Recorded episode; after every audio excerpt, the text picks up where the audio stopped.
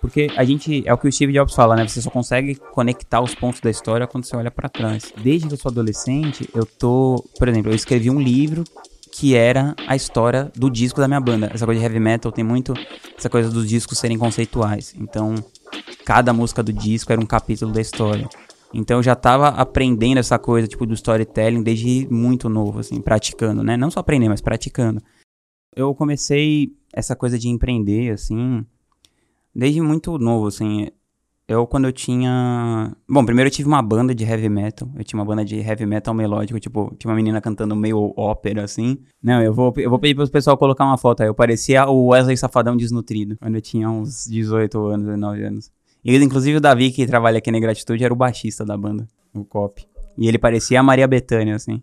É, vamos colocando as imagens aí que a coisa é tensa. Enfim, aí eu tocava nessa banda de heavy metal e tal. Aí os meus pais quando eu tinha uns 17 anos, assim, o meu pai, ele era viciado em jogo, então ele perdeu a grana lá que a gente tinha e tal. A gente, a gente era uma família, tipo, de classe média baixa. E a gente mudou pra Itanhaém, pra casa da minha avó. Só que, meu, era muito ruim, assim. Eu percebi que eu não ia ter chance, assim. Naquela época não tinha internet desse jeito, né? Em 2002, sei lá, em 2003. Então, não tinha assim, você falava, ah, beleza, de qualquer lugar eu me viro desde que tem internet. Não rolava. Então, eu voltei para São Paulo e eu fiquei um tempo na casa do Davi e pingando assim na casa de várias pessoas. Acho que desde, desde essa época eu desenvolvi esse pensamento assim, sabe? Meu, ou vai dar certo ou eu vou morrer tentando, assim. E eu lembro que minha mãe ficava, pô, filho, volta pra casa, porque, tipo, ela sabia que eu não sabia onde que eu ia dormir, como que eu ia comer. E ela falava, pô, pelo menos aqui você tem onde dormir, né, o que comer e tal. Eu fiquei, não, mas se eu ficar aí, eu vou ter que me acostumar com isso. Então, essa coisa de, desde muito cedo assim, não me acostumar com alguma coisa só porque era um pouquinho mais conveniente, sabe? Nesse caso era bem mais conveniente, mas. Então eu fiquei nessa, assim, por um tempo e foi a melhor coisa que aconteceu para mim, assim, sabe? É, não, não de vida, né? Porque de vida foi, acho que foi meio traumático, assim. Mas em relação a, a desenvolver a cabeça, assim, certo, sabe? Claro que também eu sei que é uma exceção, que a maioria das pessoas provavelmente seria ruim, assim, mas para mim acabou sendo bom, porque, tipo, sei lá, por exemplo, às vezes eu não tinha onde dormir, assim. Então eu ficava no. Eu, eu tinha uma bolsa de estudo numa escola de música muito boa. E aí, às vezes eu ficava num posto de gasolina na frente dessa escola de música. E aí, meu, eu vi umas crianças, assim, tipo, de 4 anos na rua, assim, sabe? Porque, assim, por mais que eu tivesse sem ter onde dormir um dia, eu tava ali, sentadinho no posto, esperando a escola abrir, tipo assim, e 95% dos dias eu dormia na casa de algum amigo meu lá nos jardins, puta confortável, assim, né? E assim, o que, que acontecia que eu não conseguia onde dormir? Sei lá, às vezes o Davi falava, pô, minha namorada vai vir aqui, será que você consegue outro lugar para dormir? Eu ia falar, não, não, vou ficar aqui na sua casa. Manda sua namorada zarpar. E imagina, a gente com 17, 18 anos, naqueles hormônios. Então, e às vezes eu, eu descia e começava a ligar para outros amigos. E aí às vezes um tava na praia, outro não sei o quê. E também, às vezes, você fica é meio chato você se sentir nessa posição, assim, né? De ficar pedindo, pedindo, pedindo. Aí às vezes você falava assim, ah, meu, eu quero saber, tipo, foda-se, ficar aqui do que ficar. Às vezes era um pouco de orgulho também, assim, porque se eu ficasse insistindo mais, eu conseguiria algum lugar para dormir, mas eu. Sei lá, se eu ligava pra terceira pessoa assim, eu falava, ah, puta que pariu, meu, foda-se, vou ficar aqui. E nessa eu comecei a ver, meu. Porque eu ficava, era um postinho ali que era bem na esquina da José Maria Lisboa com a 9 de julho. E, meu, aí ficava passando umas criancinhas pequenas, assim, meu, tipo, uns puta sofrimento. Eu falava, caralho, meu, sinistro. Então eu, eu fui criando uma coraça, assim, sabe, pra ir aguentando as coisas. Aí depois de um tempo, essa banda deu certo, assim, a gente ganhou uma graninha até. Principalmente eu ganhei uma graninha, porque eu escrevia todas as músicas e todas as letras e tal. Então todo o dinheiro de direito autoral eu ganhava. E a gente vendia disco, sei lá, no Japão, na França, na Itália, na Espanha. Então Tipo, todo lugar pingava uma graninha, assim, sabe? Vinha, sei lá, 5 mil dólares de um lugar, mil dólares de outro. E, tipo, naquela época, mil dólares para mim, assim, que, sei lá, não tinha nem onde dormir direito, era muita grana. Aí começou. Aí eu comecei a ficar mais de boa, assim, e, e me achando. Aí a banda acabou, na verdade, antes. A gente começou a ter uns desentendimentos lá com a vocalista, não sei o quê. E a verdade é que também eu não gostava desse negócio de, de, ser, de ser artista eu ficava meio incomodado com essa coisa, tipo, das pessoas ficarem pedindo pra tirar foto com você. Puta, não gostava, assim, nem um pouco, assim, eu... Porque, assim, a gente não era famoso, mas a, a gente era... Sabe quando você é famoso num lugar, assim, tipo, famoso para quem conhece? É, você sai na rua, ninguém sabe quem você é, mas você... Mas a gente ia, sei lá, por exemplo, num negócio que chamava Expo Music, aí, tipo, a gente, sei lá, tinha muito fã, assim... A gente dava tarde de autógrafo, assim. A gente faz show numa cidade e faz uma tarde de autógrafo. Não é que assim tem aquele mundo da área, mas sei lá, ia 100 pessoas, sabe? Então você. Essa coisa. Eu sempre fui chato, essa coisa de ficar dormindo até tarde, sabe? Eu gostava de música, eu gostava de heavy metal, mas eu não gostava de ficar à noite na rua. Sei lá, não, eu não bebia, nunca bebi, nunca usei droga, nunca não. Então, sei lá, pra mim era tipo. É, é um preço que eu tava pagando pra eu poder tocar minha música, sabe? E eu pensava assim, a gente vivia na van, né? Quem to... é, é isso, eu vivia na van, vivia viajando. E a gente tinha uma empresária na época. E eu comecei a pensar, meu, nossa, é bem melhor ser empresário, né? Tipo, você fala assim, ó, vamos lá pra Brasília, Anápolis e Goiânia. Os empresários geralmente ganham entre 20% e 30%. Mas a gente era em 5 na banda, então ela ganhava mais que a gente, porque a gente dividia por 5, né? Então ela, ela ganhava 20% do bruto, então ela acabava ganhando mais que a gente. Mas assim, principalmente, depois um dia eu vi um cara de uma banda mais famosa, assim, maior, e ele falou assim, ele tava num camarim, era um festival, ele falou assim: Meu, a gente é tipo uns palhaços de circo fazendo graça pra umas crianças de 18 a 20 anos. Aí eu pensei assim: Nossa, eu só tenho 18 anos, mas é, realmente é isso. Eu, tipo, eu não quero fazer isso até ter 50 anos, sabe? Pensa nessa coisa de heavy metal, assim, né? Que é muito caricato, assim, é muito uma coisa. Sei lá, eu lembro que um dia um cara chegou em mim e falou assim: Nossa, meu, eu gostava de você, mas você usa tênis branco e tal. O cara falou assim: Meu, que decepção, você com tênis branco, assim. Aí, sei lá, eu fui meio me desanimando, assim. E aí a banda acabou também, tinha acabou se desentendendo lá, adolescente, né? Acho que faltou um mentor, assim, sabe? Alguém pra pôr um, um pé no chão, assim, na gente. Porque também era isso. Eu tava nesse, nesse estado, assim, tipo, todo dia pedindo para dormir na casa de não sei quem. Aí daqui a pouco chega um monte de revista, assim, falando: ah, nossa, o seu disco é nota 10, não sei aonde. Aí você começa a ficar meio. Aí fica assim: ah, tá vendo? Não sou um bosta, assim e tal, né? Eu, eu um pouco a minha cabeça. Eu, eu fiquei muito arrogante, assim. E isso fazia a gente todo mundo, assim, né? Mas eu mais, assim, que os outros. Isso fazia a gente se estressar entre a gente, assim. Porque também eu carreguei muito nas costas a coisa de fazer acontecer, assim, sabe? Então, é, essa coisa, quando, quando tem uma coisa muito descompensada, depois desanda, assim, né? Sei lá, por exemplo, eu, eu, juntei todo mundo, eu consegui o dinheiro, eu consegui a gravadora, escrevi todas as músicas, escrevi todas as letras, não sei o quê. Ganhava a mesma porcentagem, mas até aí tudo bem, mas eu ganhava o direito autoral a mais, né? E às vezes saíam umas coisas, tipo assim, eu lembro que uma vez saiu numa revista, assim, eles fizeram uma entrevista comigo, uma revista, sei lá, na França, não sei.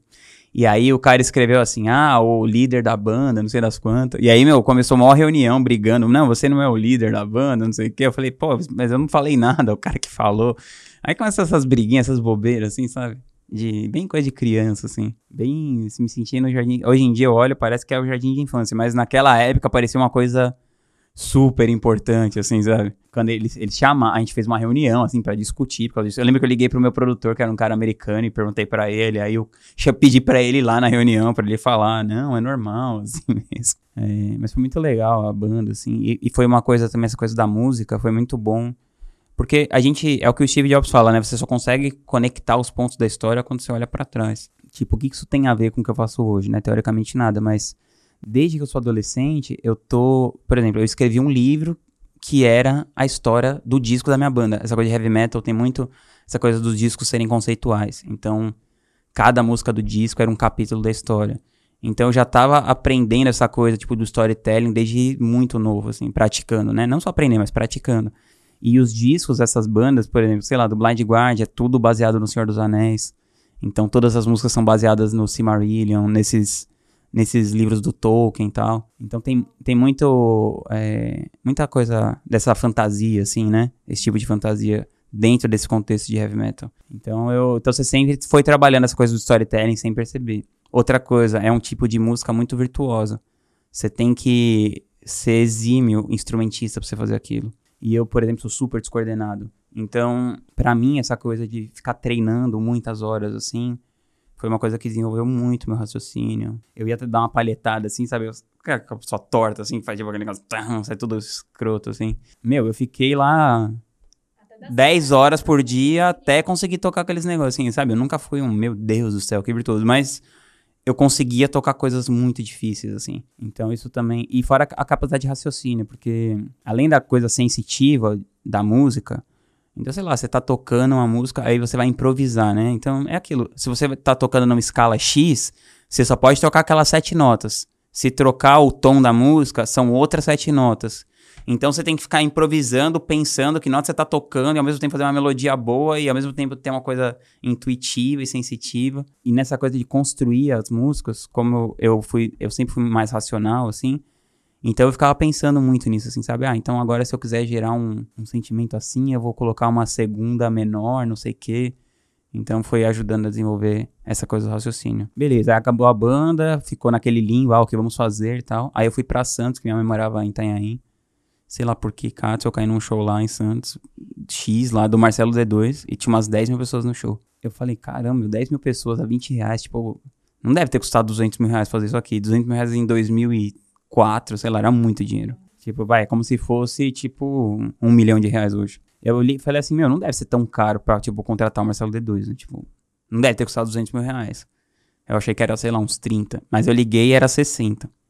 Aí no dia seguinte eu liguei no escritório era 60. E a coisa em cidade menor, assim, tipo, fora de São Paulo, é, é mais fácil, assim, sabe? Então, por exemplo, eu consegui ligar no clube, eu liguei lá no telefone da central do clube lá, que era de Santos. Acho que tinha uma portuária, se eu não me engano. Aí eu liguei lá no clube e perguntei, ô, quem fez o show? Aí falaram, ah, foi o japonês. Eu falei, ah, tá bom, você tem o telefone dele? Aí elas falaram, ah, claro, vou te dar. Aí me passaram, aí eu liguei pro japonês lá e falei, ô, meu nome é Rodrigo, eu sou um empresário de São Paulo, eu quero trabalhar com, com show também e tal, você pode me receber? O cara falou, claro. Aí, sei lá, a gente marcou num barzinho, assim, na praia. Aí eu apareci lá, o cara deve ter feito assim, puta que pariu, o que eu tô fazendo aqui. Mas eu fui perguntando pro cara, ele foi respondendo. Eu falei, ah, mas como que você fez? Tal. O cara contou. Eu falei, ah, eu tô pensando em fazer um show lá. Ele falou, ah, legal. Aí na época tava estourado uma banda chamada CPM 22. Aí eu liguei no escritório deles e falei assim, ah, mas eu posso pagar tipo 10% agora e depois 40% e depois 50%? Eles falaram, pode. Aí eu contratei o show pra, tipo, três meses pra frente, só que eu não tinha nenhum dinheiro. Aí eu comecei a procurar meus amigos, alguém que tinha algum dinheiro. E chamei um amigo meu, o Lamp, que é meu sócio até hoje aqui. Isso foi em 2004. Ele é meu sócio faz uns 16 anos. E aí eu falei para ele, meu, eu tô com um negócio aqui gigante e tal, só que eu preciso de 10 mil reais. Ele falou, nossa, eu tenho 5. Eu falei, meu, vamos arrumar mais 5 e tal, não sei o quê. E ele falou, beleza, eu arrumo tal.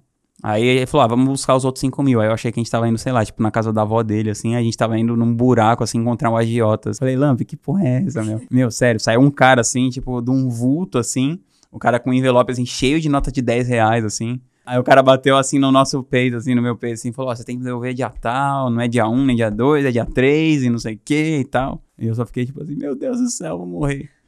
Aí, beleza, mas eu falei, ah, eu, eu pensava assim, meu, eu moro. Eu, eu não tenho onde morar, tipo, não tem um piorado do que isso, sabe? É, mas eu pensei assim, sei lá, eu acho que eu. Eu pensei que não ia dar nada, assim. Eu achei que o AJ não ia fazer nada comigo. Enfim, mas a gente fez esse show e. Aí o que a gente fez? Eu peguei 5 mil reais, paguei a banda e 5 mil reais eu coloquei na rádio. Em uma rádio lá em Santos, sei lá. É uma rádio de rock tinha lá. E assim, o que, que, eu fazia? Ia vendendo os ingressos, eu pagava mais a rádio, pagava mais a banda. Ia vendendo os ingressos, eu pagava mais a rádio, mais a banda. E nessa, assim, a gente acabou que ganhou uma grana tal. Sei que acabou o show, a gente tava com uma grana. Tinha ganhado uma grana. Uma grana, assim, tipo um saco lotado de dinheiro, assim. E sem saber fazer nada, fazendo tudo errado, assim. Então, por exemplo, segurança era para contratar, sei lá, dois, a gente contratou 50, não sei. Não sei exatamente o número, mas assim, várias coisas assim a gente contratava mais do que precisava, porque a gente não sabia, e umas coisas a gente não contratava porque não sabia que precisava. Enfim, foi na loucura, assim. Aí eu, tipo, saí desse esquema e fui morar numa puta cobertura, assim, na Alameda Santos, aqui, lá nos Jardins. Aí eu, tipo, comecei a ostentar, assim, Level Heart. Pra, assim, pra mim, né? Não era nada demais, mas... Aí eu fui fazendo uns shows, fazendo uns shows, ficamos um ano nessa. Até que eu fiz... A gente foi fazer um festival enorme. Aí, assim, um festival pra 25 mil pessoas. E aí o lugar do show foi embargado porque precisava tirar um alvará do bombeiro, eu nem sabia. I ia ser no Mendes Convention Center, que é um outro lugar lá em Santos. Deve existir até hoje, talvez. Sei lá, o show foi embargado, a gente perdeu todo o dinheiro que a gente tinha. Não só perdeu, como ficou com o nome sujo, devendo. Você entrava no site das bandas, tava assim, por causa do senhor Rodrigo Vinhas Folgaça, RG tal, esse show não vai acontecer. E aí, enfim, aí cancelou tal. Aí eu, só que eu conheci uma galera das agências de show. Aí eu, eu entrei um dia, eu tava na Paulista um dia, eu já tava morando de favor na casa de outro amigo. E eu lembro assim dessa, de uma cena da gente atravessando assim a Paulista só com colchão, assim, eu só levei o colchão no meu apartamento. Eu e meu amigo, assim, eu e mais dois amigos atravessando a Paulista assim com colchão em cima da cabeça, assim. Aí fui morar na casa desse meu amigo e tal. E aí um dia eu tava andando na Paulista, que morava lá perto ainda. Aí eu tava, tipo, mó cabisbaixo, assim, sabe? Você, tipo, andando pensando o que você vai fazer da sua vida, assim. Aí chegou uma... E, meu, eu tinha, sei lá, 19, 20 anos. Era muito novo, assim. Pra lidar com essa pressão emocional. Aí eu encontrei um amigo e ele falou, meu, e aí, aquele festival que você ia fazer e tal? Aí eu contei a história pra ele, assim. Meu, fui contando, o cara fazendo uma cara triste, assim, sabe? Aí o cara pegou e me deu 10 reais, assim. Aí eu falei, pronto, virei um mendigo, as pessoas estão me dando dinheiro na rua. O cara me deu 10 reais e saiu andando, assim. Eu, não tive, eu também não tive nem força pra devolver, assim, sabe? Eu fiquei olhando. Aí tinha uma lan house lá, eu comprei um picolé e entrei na lan house, eu coloquei 5 reais lá no, na internet. E eu entrei no MSN, que era, na época, era o MSN e tal. E aí eu comecei a falar para todo mundo do meu MSN, ô, oh, eu tô procurando um emprego e tal, não sei o que, todo mundo, todo mundo. Aí um cara de uma agência de artistas falou, ah, eu tenho um emprego aqui, você não quer dar um pulo aqui e tal? Aí eu fui lá, e os caras me contrataram para ser, tipo, sei lá, o assistente do assistente do esboço do rascunho, assim, sabe? E meu trabalho era basicamente assim, eu ficava ligando, ele era uma agência que revendia shows, tinha os próprios artistas, mas também revendia shows. Então eu ficava ligando para os outros escritórios, tal, tipo assim, ah, e aí, você tem a data livre do JQuest e tal. E aí eu comecei a fazer vendas de shows, né? Eu sei que bem rápido, assim, eu comecei a vender mais do que o resto da galera toda junto, assim, eu, desproporcional, assim, sei lá, tinha seis pessoas vendendo show, eu vendia eu sozinho vendia mais que os outros cinco juntos, assim. E aí nisso eu fui crescendo nessa empresa, fui crescendo, fui crescendo. Em cinco anos eu fiquei sócio dessa empresa. Era uma empresa que tinha uns 40 funcionários e tal. Eu tinha uma ideia diferente da galera de como deviam ser as coisas e tal. E eu saí para montar minha própria empresa, pela minha primeira empresa, quando eu tinha 25 anos.